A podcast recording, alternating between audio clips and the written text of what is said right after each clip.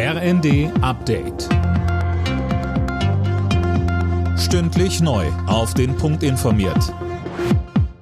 Ich bin Sönke Röhling. Guten Abend. Die Hochwasserlage spitzt sich wegen Dauerregens in Teilen von Deutschland wieder zu. Mit Sorge schauen die Einsatzkräfte auf die Deiche, die ohnehin schon völlig aufgeweicht sind. Brenzlig ist die Lage vor allem in Niedersachsen. In Oldenburg wurden hunderte Anwohner aufgefordert, sich auf eine mögliche Evakuierung vorzubereiten. Oberbürgermeister Jürgen Krogmann sagte bei NTV. Es ist schon äh, nicht so schön, dass es noch wieder regnen soll, weil wir natürlich in den letzten Tagen schon sinkende Pegelstände hatten. Das kehrt sich gerade um, sodass wir wieder mit mehr Wasserdruck auch auf unsere Deiche rechnen müssen. Und dementsprechend treffen wir Vorbereitungen, um die Menschen hier zu schützen. Israel hat offenbar ein Hamas-Büro im Libanon beschossen und dabei den Vizechef der Terrororganisation getötet. Laut libanesischen Sicherheitskräften wurde das Büro in einem Vorort von Beirut komplett zerstört. Dabei seien vier Menschen ums Leben gekommen. Israel hat den Angriff bisher nicht bestätigt. Der Tarifstreit zwischen der Deutschen Bahn und der Lokführergewerkschaft GDL eskaliert weiter. Jetzt hat der Konzern eine Klage beim Hessischen Landesarbeitsgericht eingereicht.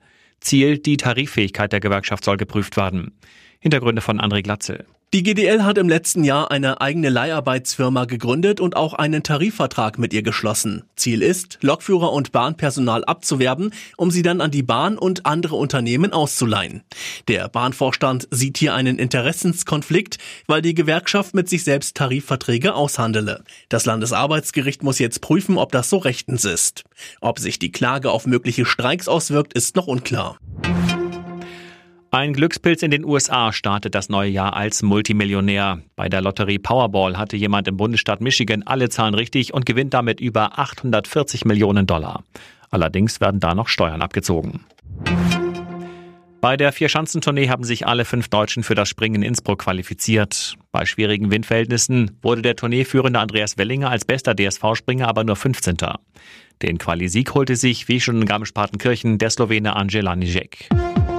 Alle Nachrichten auf rnd.de